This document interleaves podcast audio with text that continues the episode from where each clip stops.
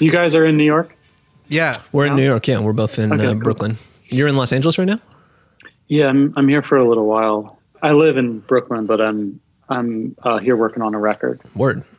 For a couple weeks. You're like your own record? Are you playing with someone? Or? Yeah, my own record. Awesome. Yeah. Oh, exciting. Yeah. Well, listener, if you're wondering who the mystery man who's working on his own record is, that's the voice of one Steve Gunn. And he's our guest today. He's a wonderful guitarist, musician, lyricist too. He does it all. He writes everything. He plays a real triple threat. His own music.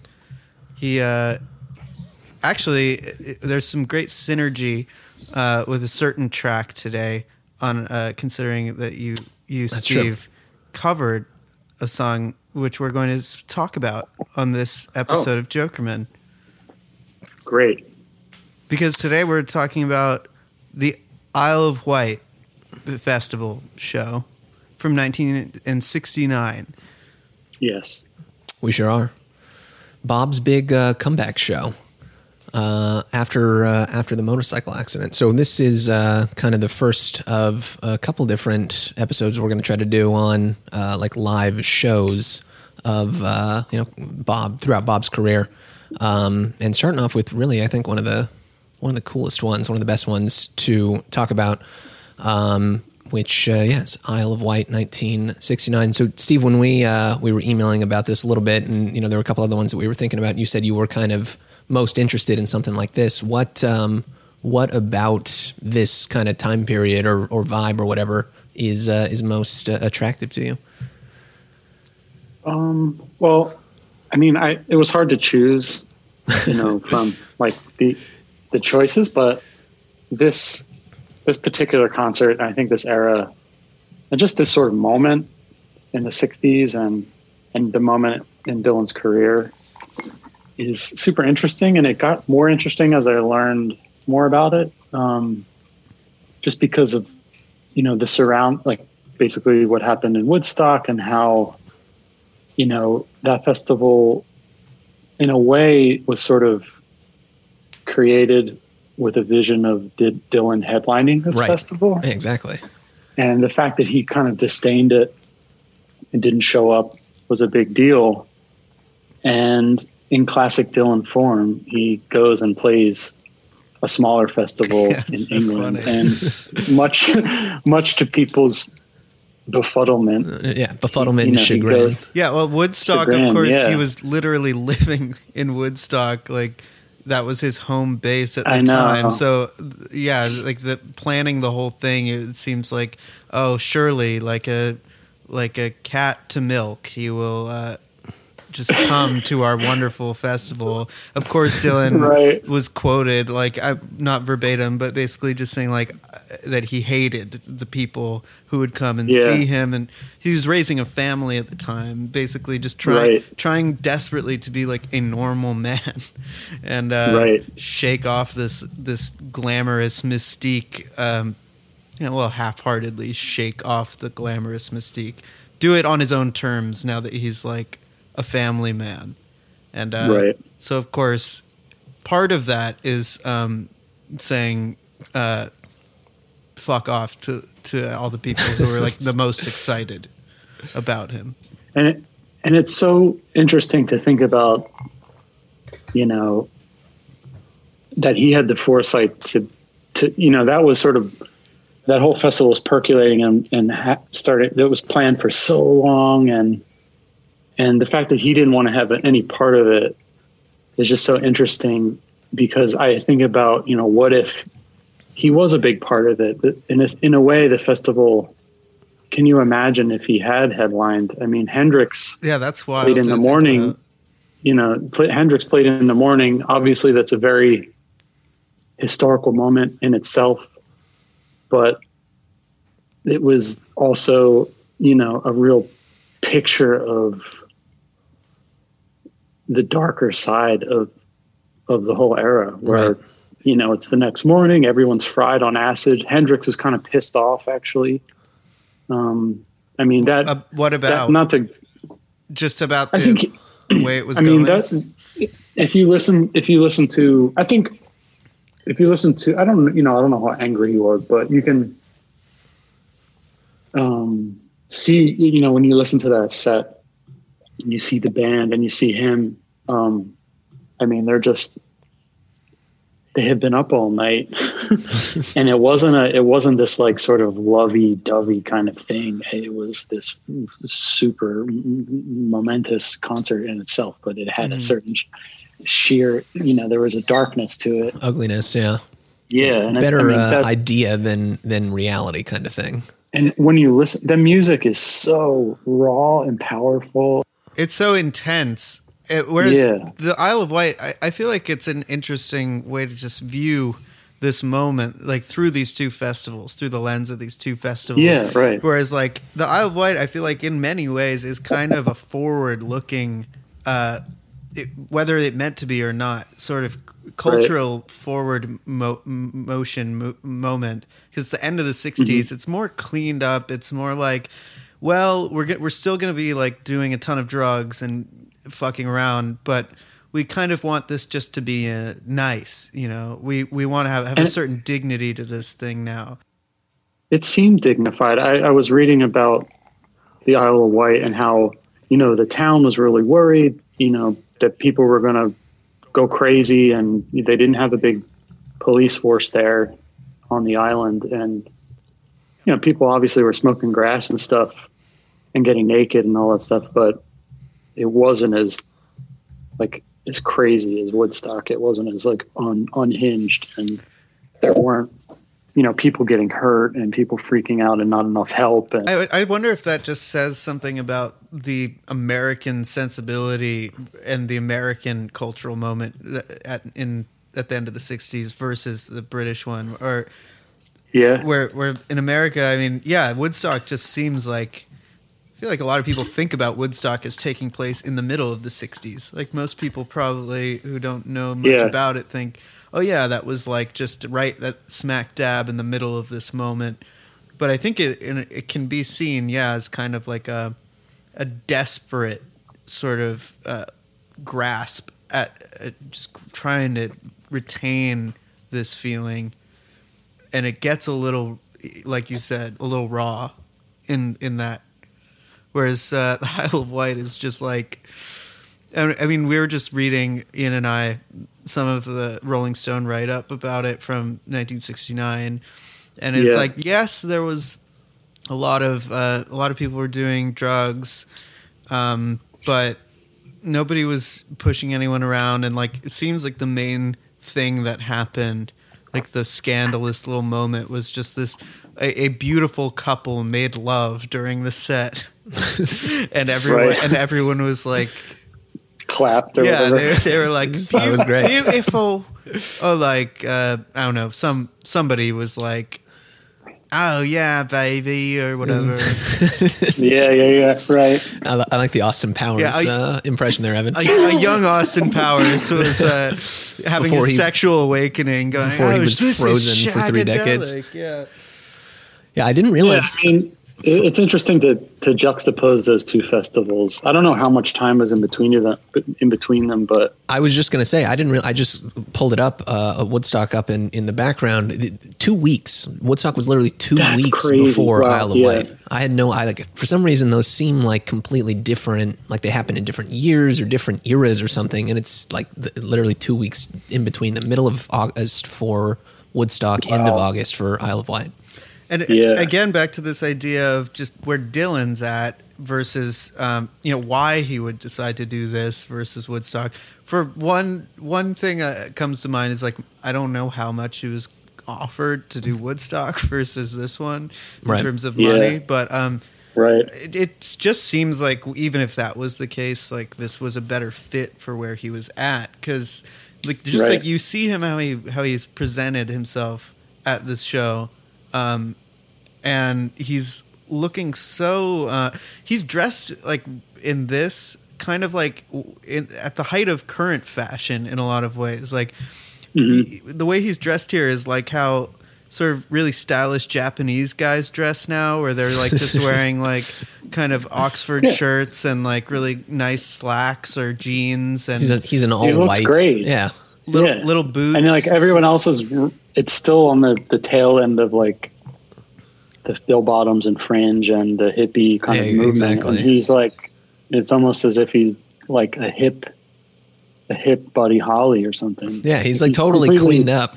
Yeah, he looks great. In the Rolling Stone a bit, it actually says, it remarks, the writer, I don't know who it was, but basically says he comes out wearing this sort of loose-fitting suit, and it parenthetically goes, Buddy Holly probably had one like this. So it's just like a cheeky aside, like noting that, like, I think the one comment that it references about what Dylan says about his new look is that, like, I don't need gimmicks anymore. He says something. He apparently said that, like, the way I used to dress was kind of a gimmick-y, and I'm not interested. Which I think is kind of telling that he's recognized that he can now fill the shoes of like a Johnny Cash type figure. That he's realized he's hit that point, and he doesn't want to be like one of these ragged vanguard type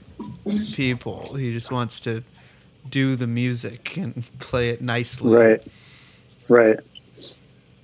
I also, it's interesting to think about what it seems like he went to the festival because he was also enamored by the area. He was such a huge Tennyson fan. Right.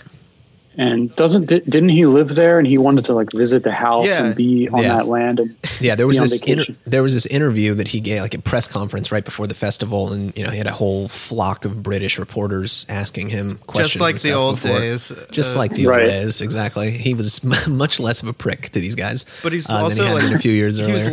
He was even giving them less red meat to like chew on, though. He's just he's like a he's stonewalls. Just complete stone face. Yeah, but the first question was, why did you come to the Isle of Wight? And he said, I wanted to see the home of Lord Tennyson. But also get paid $90,000. Right. Yes. he left that part unsaid. Well, they asked him if he was going to do any other tour dates, and he's like, we'll look at all the offers, but we're just on a vacation, basically. Yeah. Yeah. It's interesting because it didn't, wasn't there something happened on like one of his sons got injured or something? And apparently one of his sons got hit by like a door or something right before the show or right before the fest. Like a door opened into him and he got hospitalized or something. And did they try to take a ship to England or something? I think they had been planning to or something, and then for some reason it was delayed, you know, because of this hospitalization thing or with his kid. And so Bob just like got on a plane like a day or two before the festival and just flew straight there.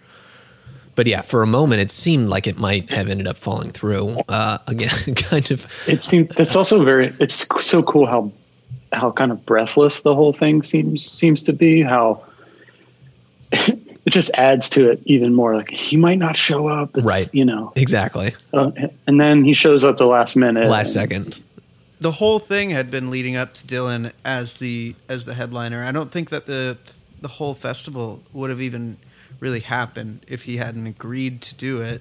It seems like he was kind of what they were really, really hoping for as like because like the Who were playing, but like, it's just like funny that like the Who weren't enough at this point. Even like they felt like they needed to compete with Woodstock, I guess, basically just in terms of like establishing their status as a real event. Like they wanted somebody who had like a mythic importance. And I also read that Who set is particularly insane because they were just trying to just decimate any of the talent there and be the best band in the universe.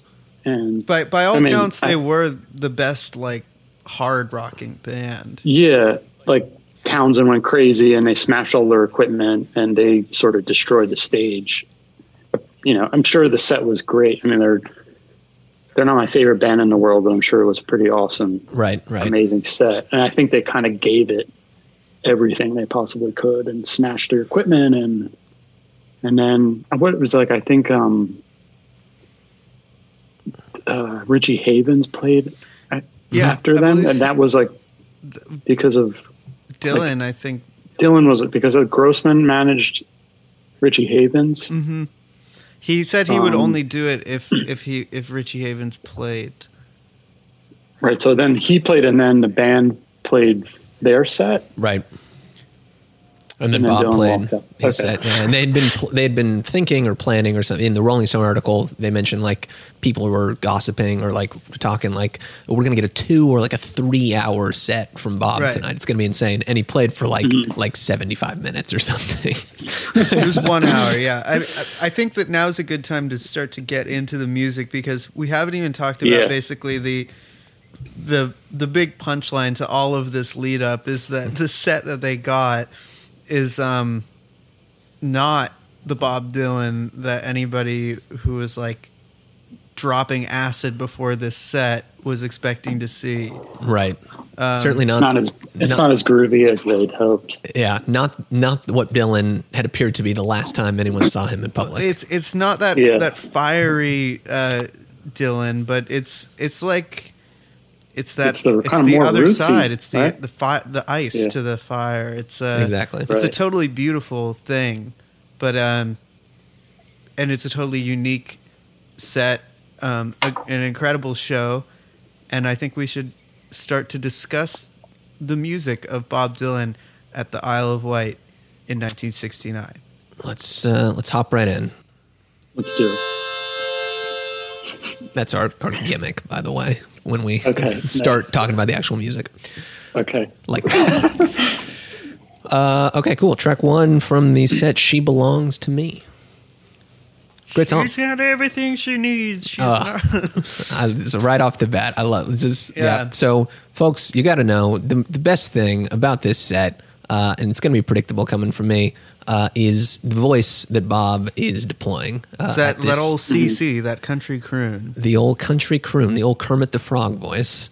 Absolutely fantastic. I have always kind of lamented that there isn't much more in his career besides Nashville and a little bit on Self-Portrait here and there. A couple of tracks you get that country croon voice coming back. But that's really about it. I read that his mother said that was his natural singing voice. Really? Yeah. That sounds... Isn't that... that wow. is absolutely batshit insane. You know what? I wouldn't put it past Bob to have this beautiful crooning, natural singing voice and then end up just adopting the, insane voice that he actually ended up singing in for the rest of his career. That sounds exactly like something he would do. I mean, that checks out a little bit to me just because... When you're a young boy, say he was in the school choir or whatever, wherever his mother heard him singing, he was not, I'm sure, trying to sound cool as a boy. It was just coming out how he could most comfortably hit the notes. And when you hear him sing all throughout this show, the comfort and ease of him being able to hit these notes comes across because his voice is really great all throughout it, and it's really flexible. He seems like really in control. He seems rested and comfortable, but in his singing. Yeah, I heard if you listen to those really early recordings of Dylan, like the really early ones, right? Like the 58. Yeah. You can kind of hear him that. Part of that voice in there. Right. Yeah, I guess that makes sense because like he initially, before he got into, the folk kind of thing in the, when he was 19, 20, whatever, in college and then moved to New York, he was a country guy. He was into rock and country. And country singers obviously had like a long history of like really beautiful kind of crooning voices.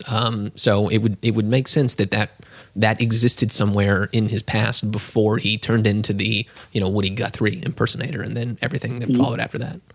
Yeah, right. I was just going to say, I wonder when his obsession with Woody Guthrie really started. Probably when he was on his way to New York. We just did an episode about the first record, and it seems that, it was like the year or so leading up to him actually going and traveling to New York. When he went to Minneapolis, totally enrolled in college, and then, cool kids were hanging around. What was the name of the cool zone in Minneapolis again? Dinky Dinky Town. Yeah, that was the cool.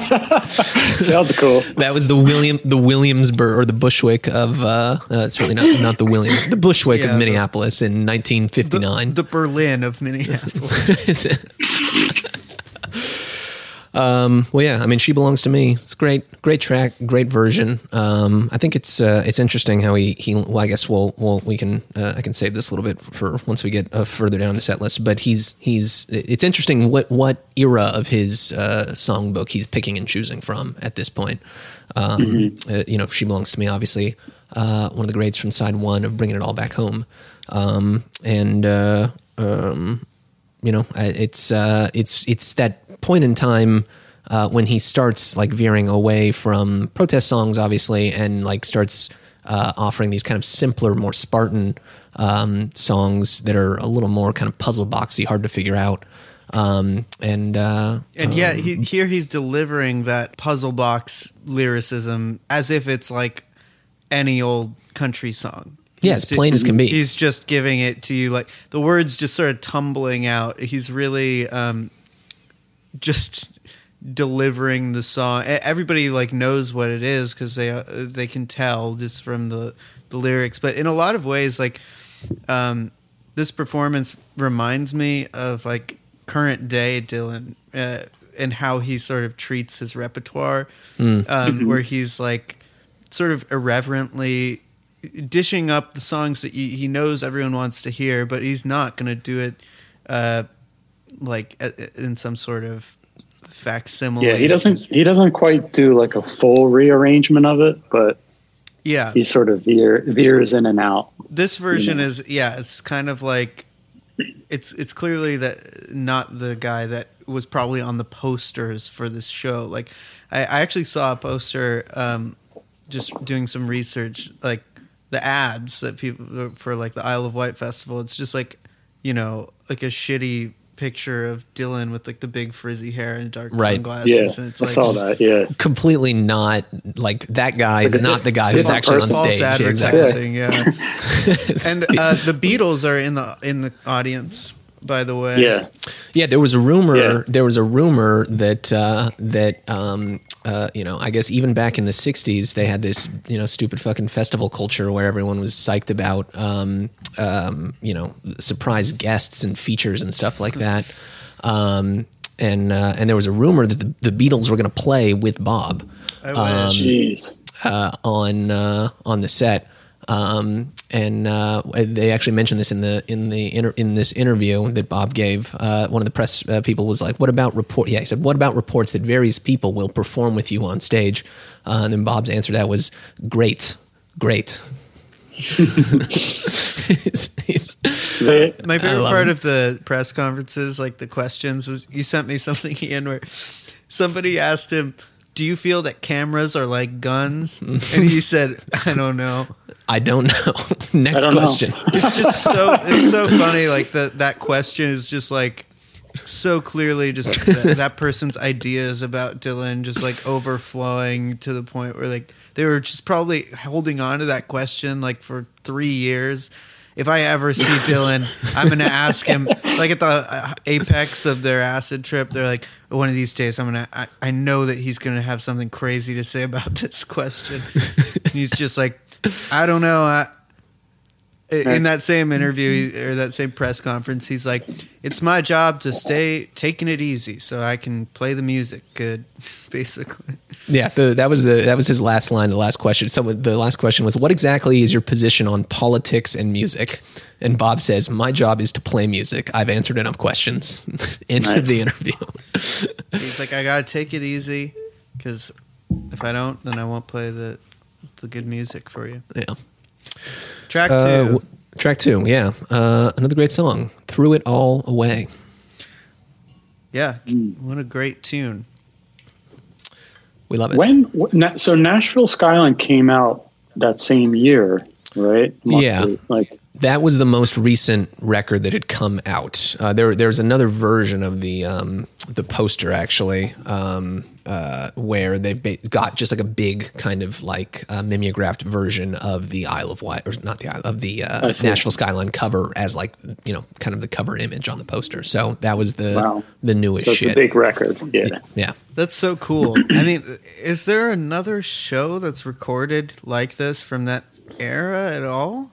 I don't think so. Well, I don't think, because he wasn't really touring. Like, he played this show. Right. And this is the first one. Yeah. This is the first show. The first show back after the motorcycle thing. And then, I don't know. I wonder what the next one was. I wonder what the following gig was. Yeah, I really have no idea. I mean, because he didn't really mount a big tour until '74. You know, when they did the Before the Flood record, again with the band, and that's a totally different kind of version of all this shit at that point.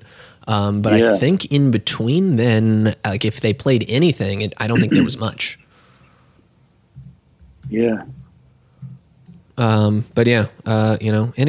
I'm also so interested in what these rehearsals were like. Right. Apparently they were playing a lot in this write-up. They were. Yeah, the band was like... The write-up in Rolling Stone at the time makes it sound like the band was almost like tired out and like not that interested in playing as much as Dylan was. He was like feverishly just jamming with them. And I think that they frame it like he was just... endlessly playing music with them, and then asking Dylan, of course, he says something like, just a little practice. We're just practicing. You wore them out. I think a lot of the rehearsal for this must have taken place like during the Basement Tapes recording, right? Because that was 67, I guess. I mean, that was a little earlier than this, right? 67, 68.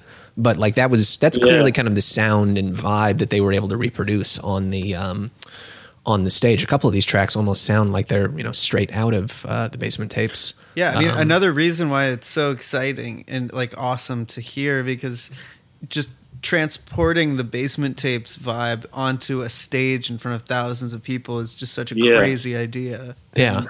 I'm wondering if they had a rehearsal there. Like, I guess Dylan just got there. Did he show up the day of the show? I think he got there like a day or two before, I think, maybe. Because I thought I read that they had rehearsed in a house somewhere, you know, somewhere on the island. Yeah. Oh, yeah. Yeah, I see this actually right here. Before the festival, Dylan and the band rehearsed at Forelands Farm in Bembridge, and were joined there by George Harrison. And then on Saturday, and then they're just saying like a couple of the Beatles showed up the day before Bob played. And it's cool because George seems like he's the closer one, like because he was in Woodstock, I think. Yeah. He spent time at Dylan's place, maybe the year before, maybe in '68. I don't know when, but like right around that time, he was staying at his place. And it's also interesting to see the correlation of All Things Must Pass and the influence of Dylan on that too, and you know, maybe vice versa too with Nashville Skyline. Not exactly sure, but yeah, that's a good point. Yeah, I mean, those All Things Must Pass cuts, like the version of If Not For You, Not For You, exactly on All Things, I think completely like just blows the New Morning version of the song away. Totally. Even though Bob wrote it, like the definitive version of it, I think undoubtedly is George, just with that, you know, kind of weeping guitar line and stuff. And then there's a song Behind Closed Doors on George Harrison, like All Things Must Pass. It's about Dylan. It's about like this, him coming to Isle of Wight. Wow. Oh shit. First concert, I can't remember the exact title. It's like, Behind, I can sing it, but That Locked Door. Yeah, that's the one. Yeah. Yeah. I didn't realize that was about Bob. I think I read that somewhere. Yeah, you're probably right. Well, I threw it all away, by the way. I guess we should just talk about it for a second. But, I mean, we've talked about it a million times. Yeah, it's just, I mean, it's a pretty straightforward take. Like that's the thing. Like the couple Nashville songs on this set are pretty faithful reproductions of them. Like everything that comes earlier has been kind of reworked a little bit to fit in with the sound and the vibe that's going on. But I mean, the vibe that they were reproducing was basically the Nashville vibe. So I Threw It All Away is a fantastic song and, you know, fantastically presented. It's awesome to hear it. Yeah, the live tour that never was of Nashville Skyline. So why would that be bad? It's great. Obviously. Yeah, and I looked it up actually. So they played two kind of warm up shows in '69 before Isle of Wight. I guess not even two. One of them was on the Johnny Cash Show TV show. Oh wow! May. Yeah. Then there was one at Southern Illinois University, July 14th, 1969. Isle of Wight, August 31st. Then there aren't any other Bob performances until August 1971 when he participates in the concert for Bangladesh with the George put on at Madison Square Garden. And then nothing. Another George reference. Exactly. There you go. And then nothing else until 74. So like this was it from like in terms of big sets, like this was the one between 1966 and 1974. Wow.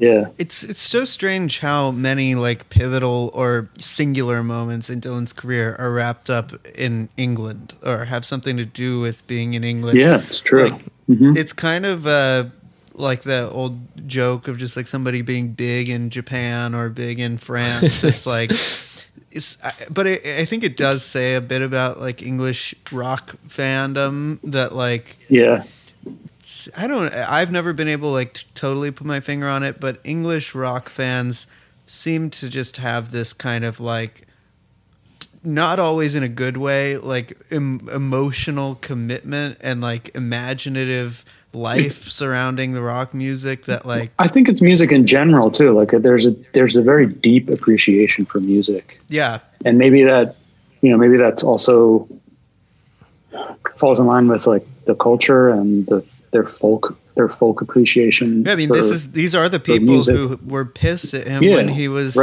embracing the trappings of like modern rock, what became modern rock. Yeah, Judas. Right. Yeah, I mean that's like so performative. It's just like so like histrionic in a way, but like it seems just to be something that is, in a way, just like authentically British. Is to part of the British culture is to like have an unhealthy parasocial relationship with rock musicians. And I also think that there's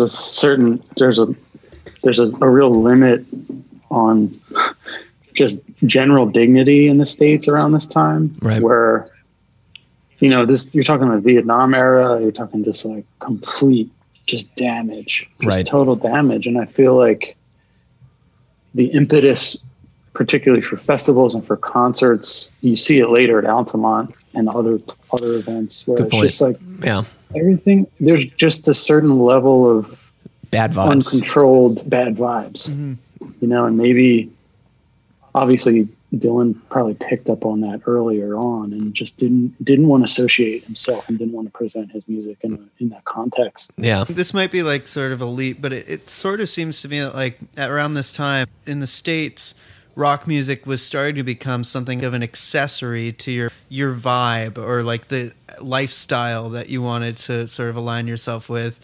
And in the UK, it was still something a little bit more personal to people where they thought of it more intellectually still and actually kind of associated it with, this is the artist I like because I believe in what they're about. Like Pink Floyd was about to become like the biggest thing, a group whose like main thrust kind of seems to be all about like, I stand against this and this and this and this is what I believe in, or like having critical thought, whereas in the US things are just kind of on this slippery slope just toward masquerade of like cultural signifiers, right? Yeah, and it, you know, maybe the Woodstock festival was like, you know, the ultimate commodification of this movement where the lines were so blurry. Like, you know, it was more about the counterculture and less about the actual culture of what was going into the music is about, we gotta get to this festival regardless of, how we're going to get there and how many people are there. And yeah, just completely torch like the countryside up there. It wasn't really even about the music per se, in certain ways. And on the other hand, I mean, not to like undermine any point we may have made, but there is just like a quote in that Rolling Stone piece about Isle of Wight, where like some girl is asked like, well, why'd you all come here? And she's like, well, we like the music, but also everybody here is kind of like me and we all kind of think the same way. So I mean, it's just two different styles. Yeah, that's true. I don't think that it's not the last word in either of these. Like these are just freeze frame moments in time. Of course, right. American rock music would grow to become possibly like more intellectual than British rock music, and in a lot of ways it didn't stagnate really. It just became more and more interesting and less popular.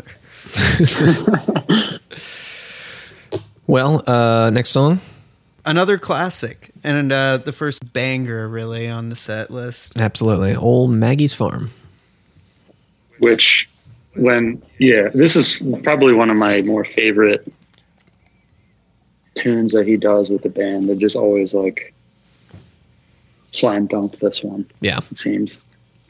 Yeah, all the more rockin' songs with the band in this moment, they really have their vision together, how they want it to go. It sounds really organic, and nobody's doing anything too showy. It's all, everybody's kind of doing something interesting, and it just comes together really nicely. Right. Yeah, it's a great version of a great song. Maggie's Farm definitely seems like a live favorite of Bob's, and also one that he likes to reinterpret a lot. Like, I don't know, Steve, if you've listened to many of the other like live records later on, like Hard Rain or Budokan, for instance, but he does Maggie's Farm, both of those also, and they're completely blown out, like reinterpreted versions. And this one is like semi-faithful to the original cut. It's a little... obviously, kind of more down home country-ish because of the whole vibe they were going for, but it's a little sharper than some of the other songs in this set. But yeah, I like Maggie's Farm almost seems like a template or something, or like a tester song that he uses at different points throughout his career to like give this new vibe or this new like kind of approach, like a test run through the same song from year to year to year. Mm-hmm. Yeah, it makes sense. Yeah. I really like this version and the version that was remastered for the Self-Portrait. I think it's on that box set. Yeah, the bootleg series cut. Yeah. I have a bootleg. I have a bootleg of a really poorly pressed bootleg of that I listened to a lot. So it was really cool to hear it sort of fixed and remastered. Right. So good. Yeah. Do you have a particular favorite version of this? When you talk about of Maggie's Farm? Yeah. If I were going to answer, I would probably say the Budokan version, which is it's pretty great. Batshit, and like the strings and the disco stomp. It's like the one that goes exactly. It's so good. I was going to say that's my favorite version too. It's like I feel like Budokan is a great like test sort of thing. Like if you dig it, like. Hell yeah. Dude, if you don't, I'd say, I know what kind of Bob fan you are. Oh, dude, Budokan. It's a peak. It's some kind of peak. I don't know what. Some kind of peak, exactly. Peak. It's the weird cousin of this show. It's this other singular moment where Dylan is like a fish out of water in a different country, springing some weird version of himself on an audience. And they love it. I just had this, this thought where you get into a car with your friend and you put Budokan on in the car, and your friend's going to either think you're a total, like there's a line drawn there. Right. Budokan really draws a line. So your friend's going to either think like, oh dude, absolutely, he's one of those.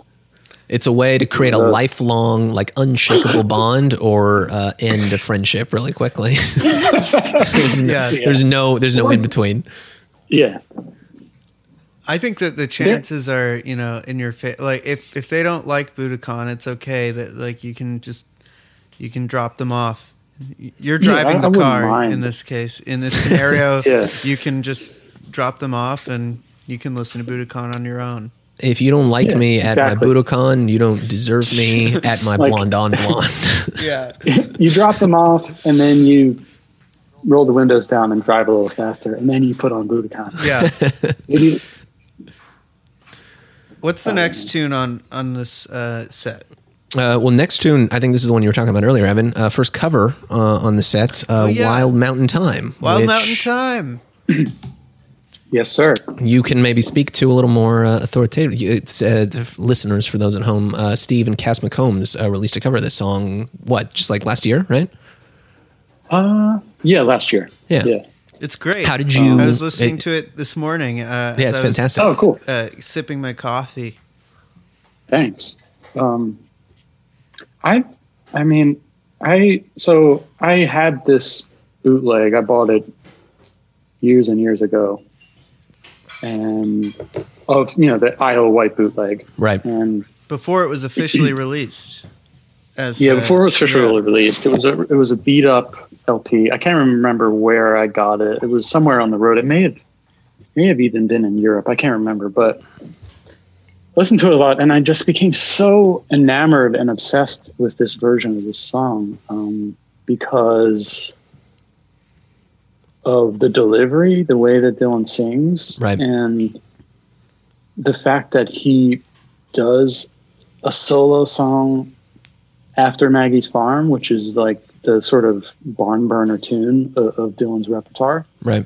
So I guess maybe that was a moment of respite in the set, but at the same time, I just felt like it was this statement, and it was a song that was originally, I guess it's a Irish-Scottish folk tune that is pretty standard in the repertoires of people playing folk music. I didn't know that back then, but I kind of, you know, learned a little bit more about that song and heard so many different versions since then. But for me,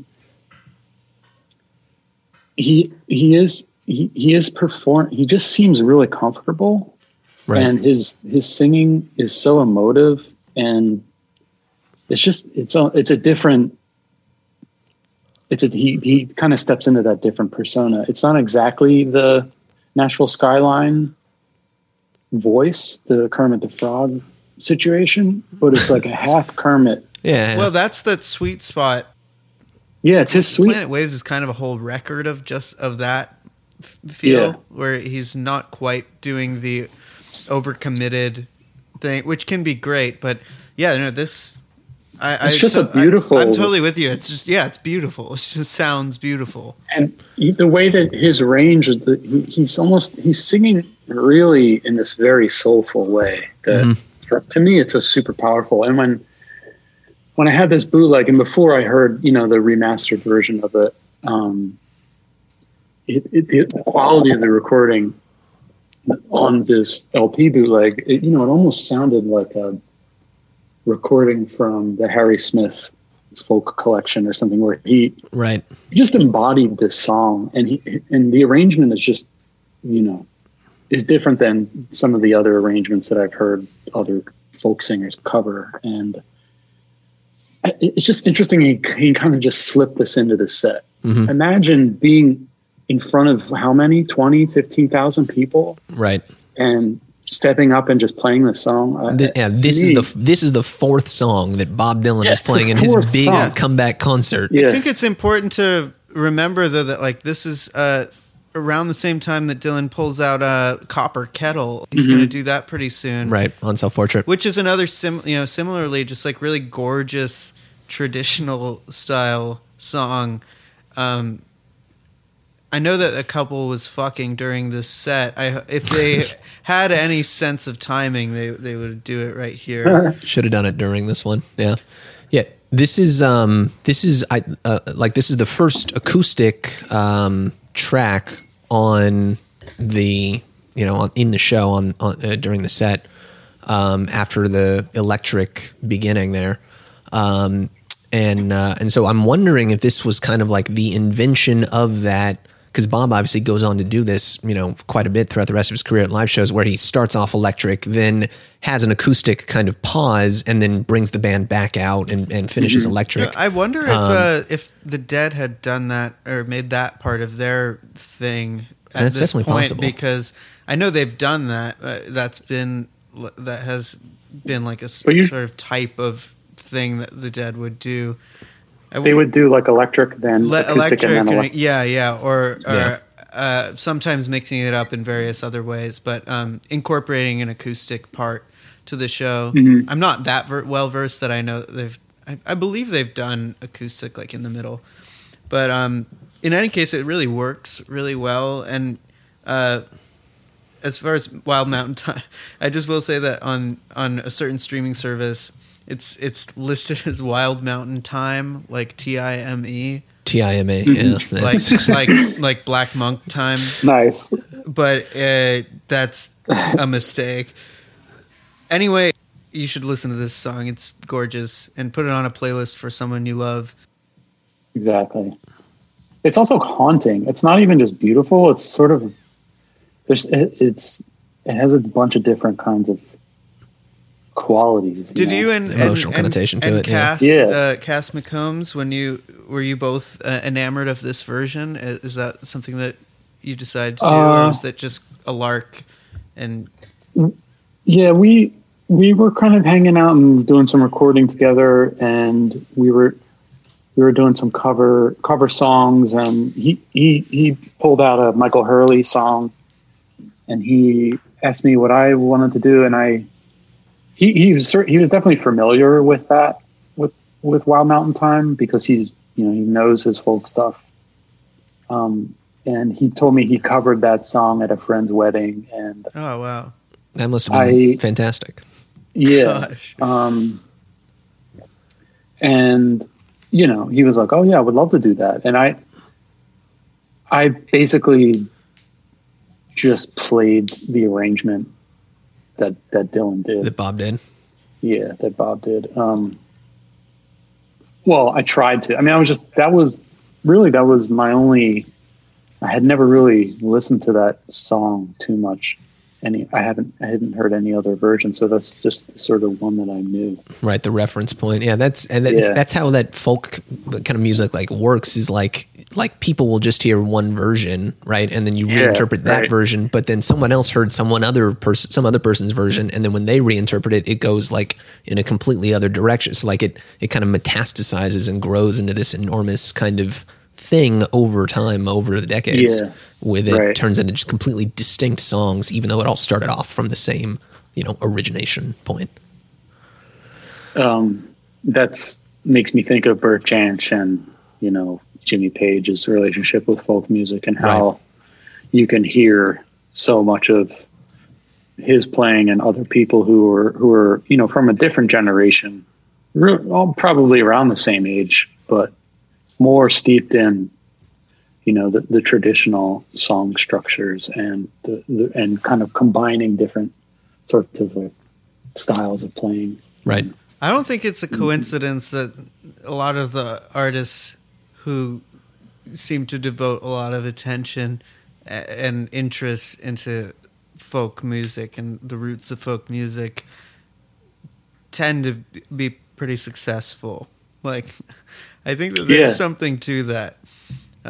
Successful, like in terms of critically or commercially, but I think it just adds like a richness and a depth to people's music who like devote that time to seeing where so much of what they're into came from. That like people, even if you don't know that stuff, you can sense it as a listener. Yeah. Of course, with someone like Dylan, it's just like a hyper concentrated like shot of that, because he's so obviously like just lives and breathes it and always has. And with that, I think we can mosey on down to the next tune, which It's a song that I didn't even like that much for like so long, and I've just become like wow. Well, I just never really. I think every time I've heard other versions of it, and now I really, really love the song. But for a long time, I kind of took it for granted. But this version is one that I don't think I ever would have disliked the song if this was the first version I heard. Right. It Ain't Me, Babe. Yeah. Of course, is the song we're talking about. Because this is, for my money, like the best version of it that I've ever heard. Yeah, I think it's similar to Wild Mountain Thyme. Really, all of the tracks in this little like a run of acoustic songs that we're in the middle of now, like there's something kind of like magical in the way that Bob is able to sing these songs with this voice and the kind of just accompanying himself on the guitar. Like I don't know. I mean, it's just a perfect kind of mixture. It's so simple and like pure and concentrated. Like this is the perfect kind of synthesis of like everything that he had been doing up until this point, and with this new kind of voice layered on top of it. Like it's, I don't know, it's everything that I would want out of a live performance from him. You hardly hear the band stop playing. Like I found myself just wondering, like, well, when did the band even stop? They kind of just melt away. Which is kind of like the best thing about a great acoustic set is that you don't miss the band at all. It feels totally full somehow. Yeah. And yeah, I mean, It Ain't Me, Babe, classic. So I can't believe you never dug this one, Evan. Well, I think it took a minute just to like let it sink in. And I regret giving 0 stars to Real Live only because that version of It Ain't Me, Babe is still it's kind of good. I still end up thinking about it sometimes. And you also have to give credit to the band, like Robbie Robertson and the band. I mean, they're just like so good at this show, right? Yeah, this is I think like to my mind like exactly what I want out of the band. Are you a big band guy, Steve? Yeah, I mean, I'm not like I like the band, but yeah. I also I kind of like the band with Dylan. Exactly. Yeah, no, I think that's kind of our feelings about it too. Yeah, I mean, I really like their trajectory, and I like their history, and I like their playing. Robbie Robertson is such a great guitar player. Right. They're all great. And the story behind where they came from and how they were Ronnie Hawkins' band, and they played all this Chitlin circuit and all the bars, and really learned how to be real rock and roll. They're like real. It's like the real rock and roll players. They came up the right way. Came up, yeah. So I really respect that, and I really dig them. But, I'm not like the hugest fan. And you're not throwing on band records all the time. Yeah, yeah. I also think that I like them. This may sound weird, but they're funky. They're they're soulful. They're not just some session guys. I mean, those guys are all. The many people that played on Dylan records across the ages are amazing in their own way, but for me, I feel like he picked the perfect bar band in a way to get behind him, and I think to kind of push him in a certain direction and mix his influences, and I think it really works.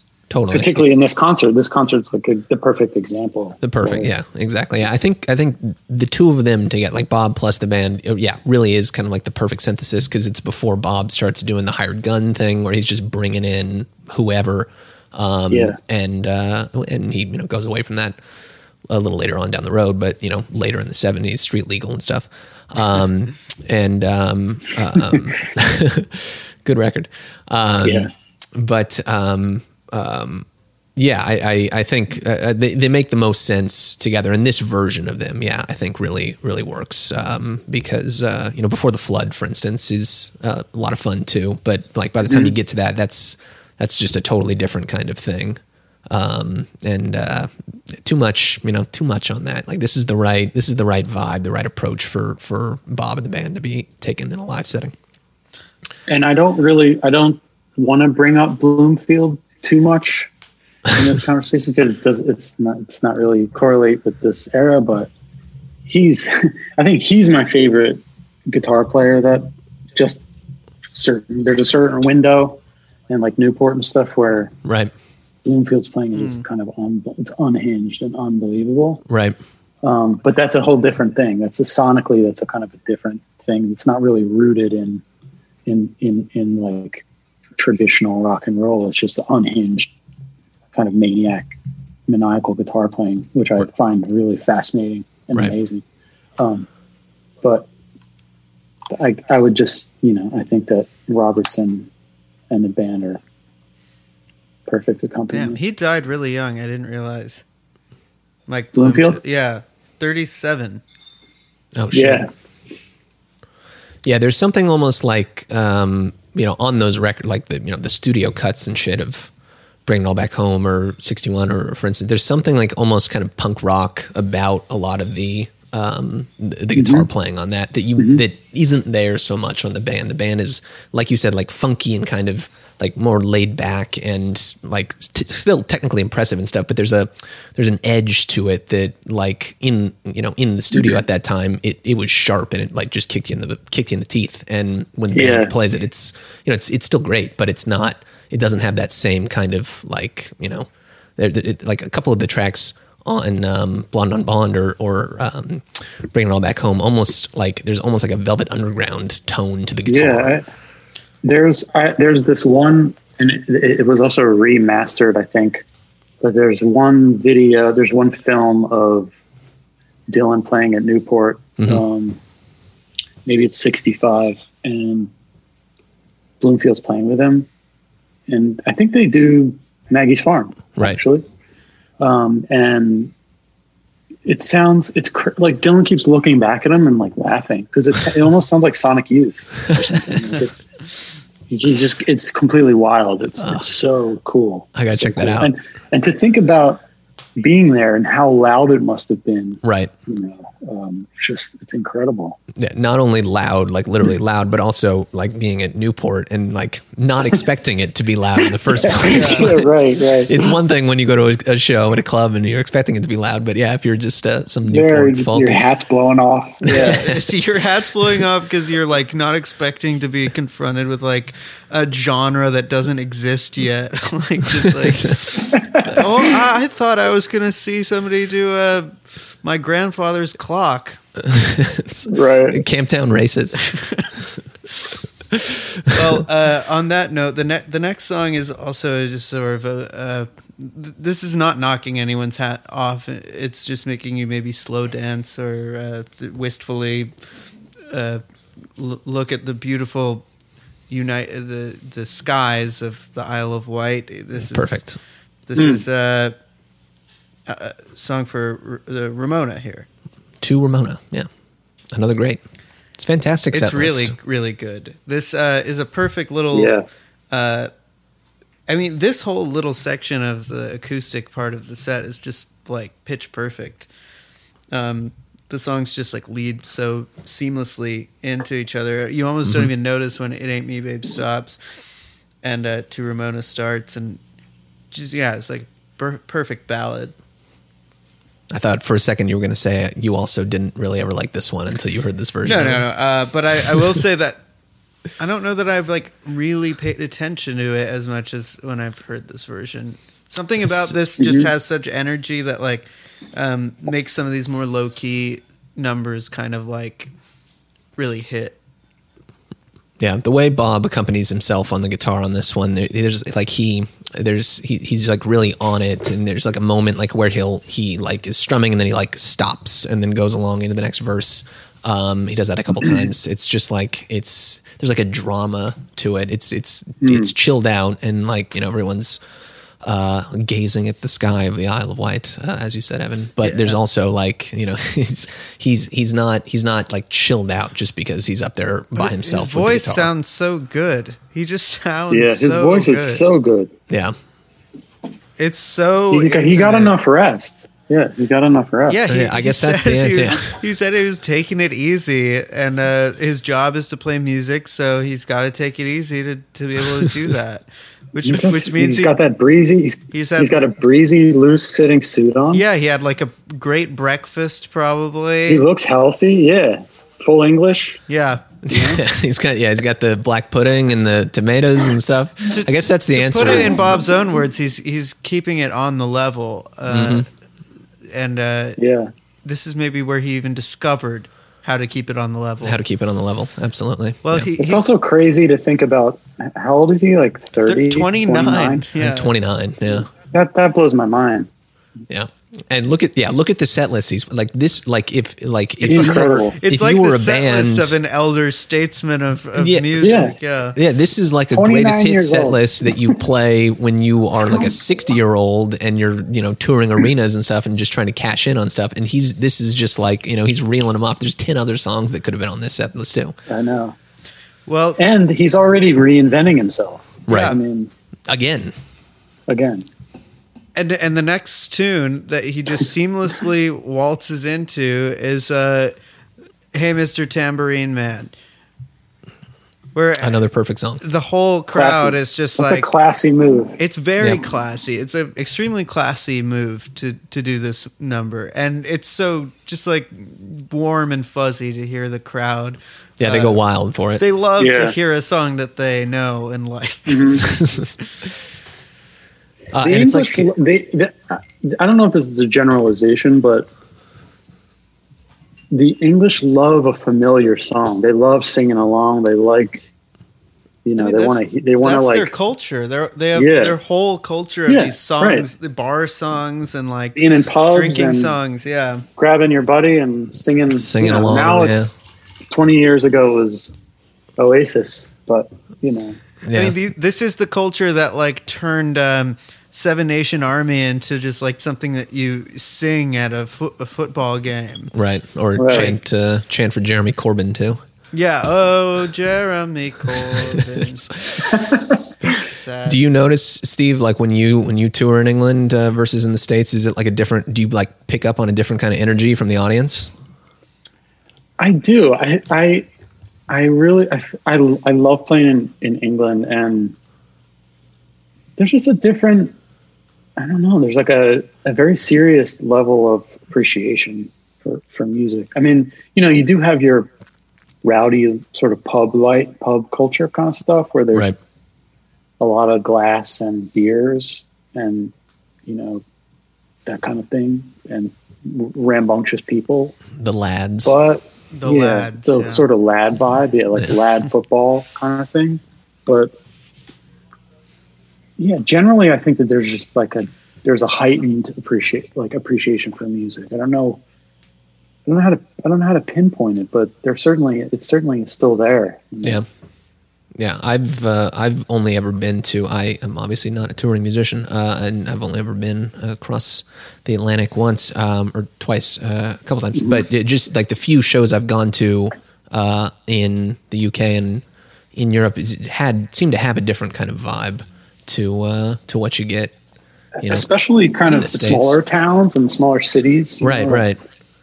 People just love it. It's like, and it's just different. It's not, it has a different sort of feel than perhaps in the States where you're in like a rock club. And I mean, there are rock clubs, but it just feels a little, there's a certain kind of warmth that comes, a little warmer. A little warmer. Yeah.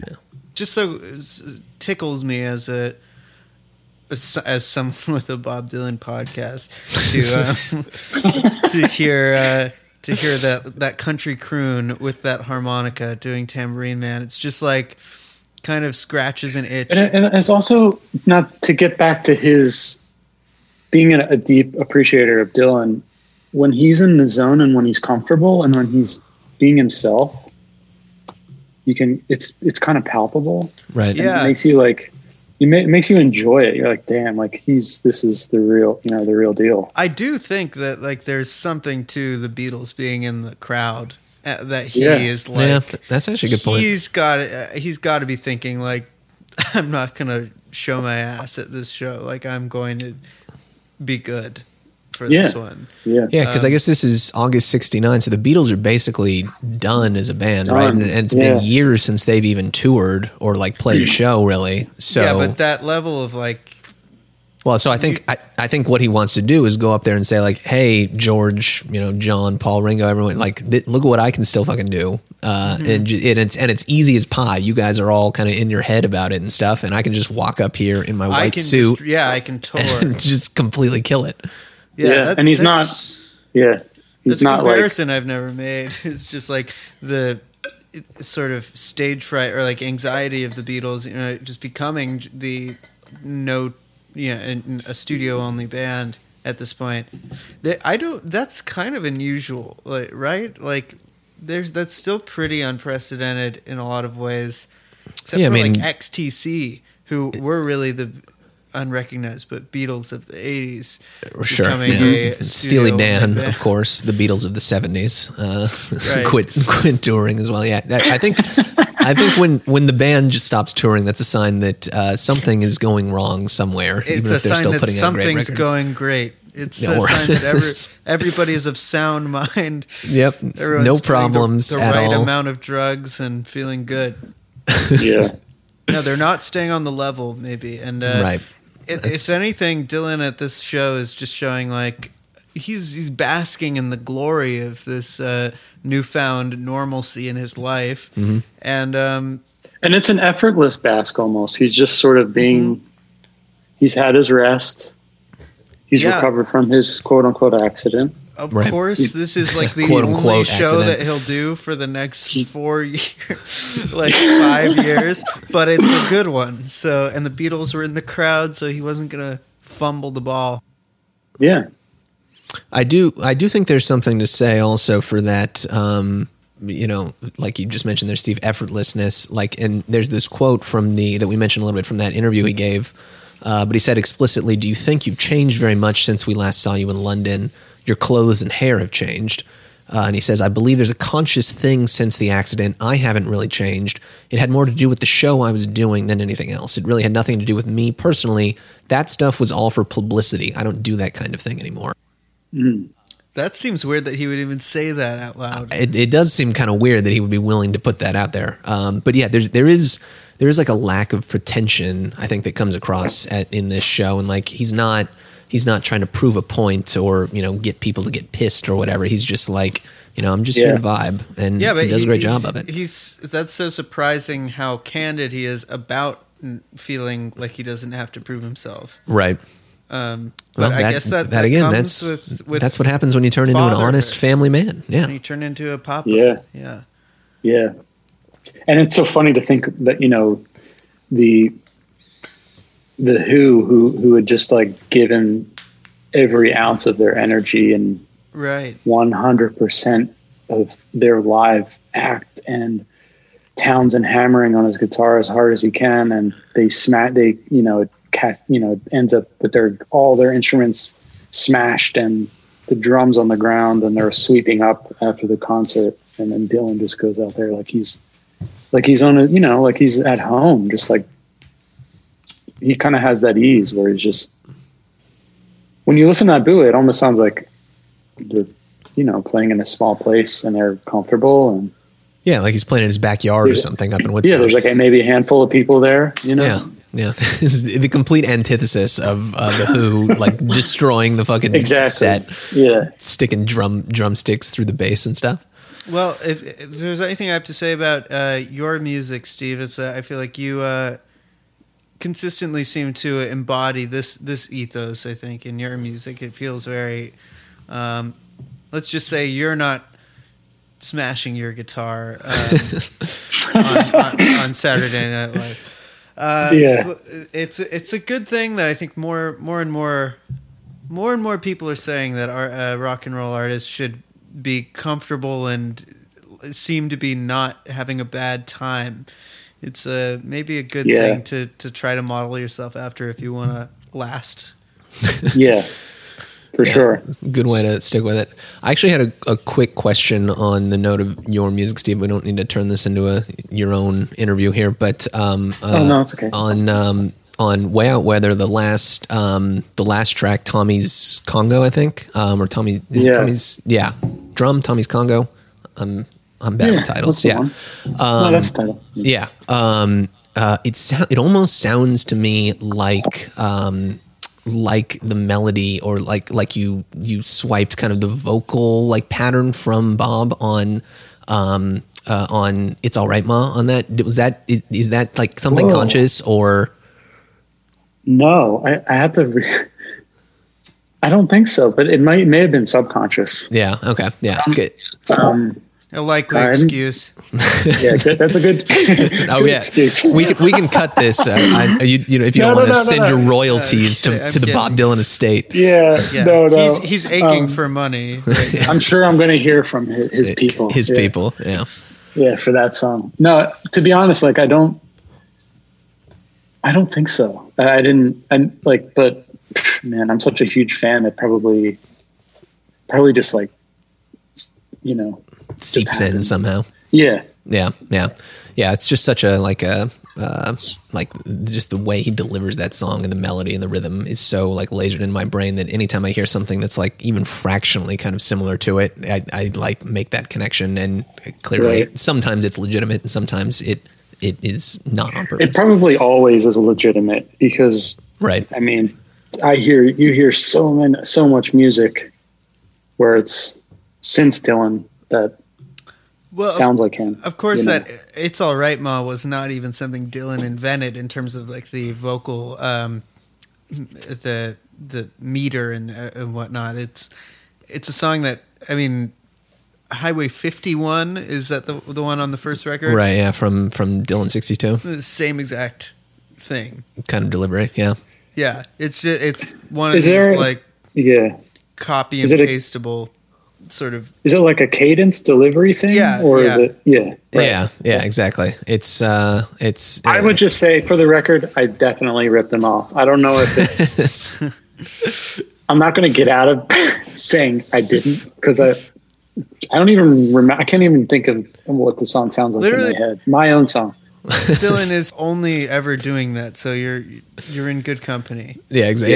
Yeah. If you're ripping off other people's music, you're following in the footsteps of greats. Right. Yeah, that stupid quote that good artists copy and great artists steal.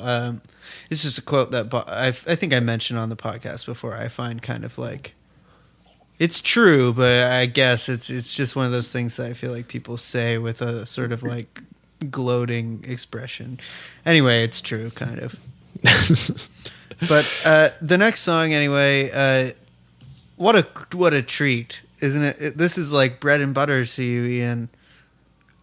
Country croon Ooh. Version of St. Augustine here.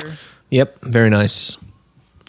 One of my favorites, I'd say. Yeah, great song. This next two song lineup here is just it's catnip for me.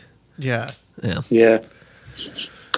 Yeah, the I Dreamed I Saw St. Augustine is kind of a spare, very languid. The band is back for this one. We're done with the acoustic shit. Mm-hmm. But yeah, it's still not very intense or rockin', very kind of spare and loping. Well, we're kind of taking back off from this sort of very touching and storybook Tambourine Man. And so It's kind of just the easing back into the flow of the whole band involvement. Right. And it's nice because it's a bit, and again, solid set list.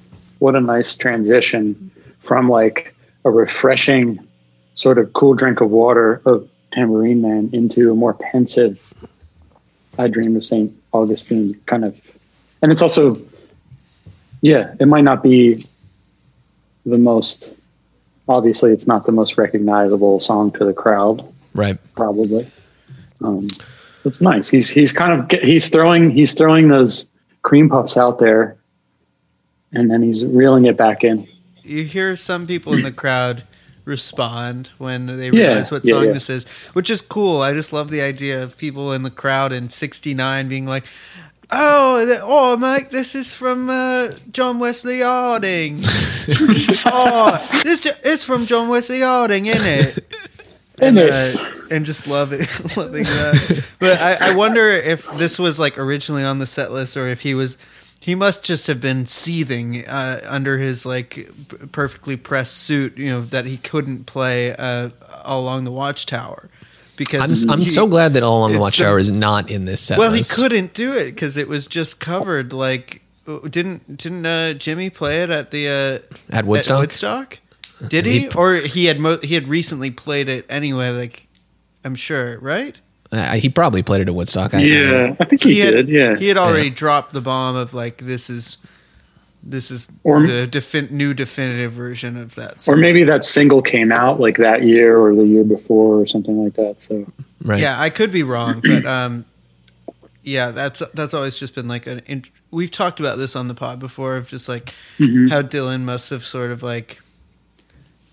How the song used to be something very different than what it became after the Jimmy version in a lot of ways. But not to digress too far. This is a cool... I just love to see John Wesley deep cut, basically. An album cut, rather. Yeah. Show up here. And a record that he has not really played a whole lot from, besides All Along the Watchtower. There's a couple other John Wesley cuts that are going to be in this set list, but even throughout the rest of his career, he's literally never played John Wesley Harding the song once ever.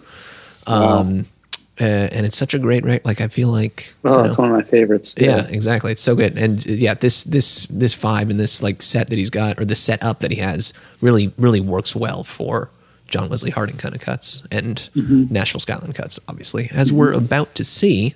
Yeah, with Lay Lady Lay. Well, that ends side one for our purposes of part one of the Isle of Wight Festival extravaganza with Steve Gunn, our guest. Join us next time where we just simply enjoy the next half of the set in 1969, Isle of Wight, Bob Dylan wearing white. Everyone having a good time. A great amount of LSD. Jokerman. Oh, the summertime is a-coming, and the leaves are sweetly blooming, and the wild mountain thyme blooms around the purple heather. Will you go, lassie, go? And we'll all go together to pull wild mountain thyme from all around the purple heather. Will you go, lassie?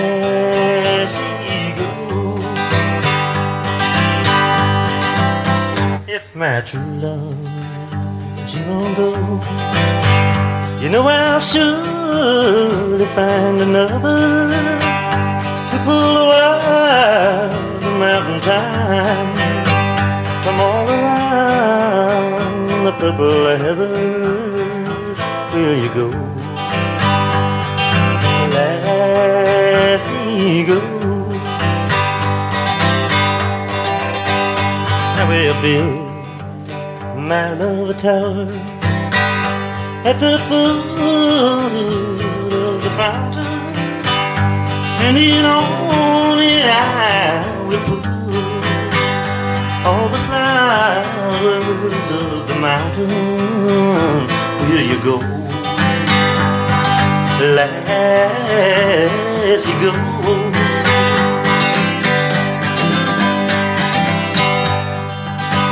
Oh, the springtime is coming, and the weavers are sweetly singing, and the wild mountain thyme blooms around the purple heather. Will you go, lassie?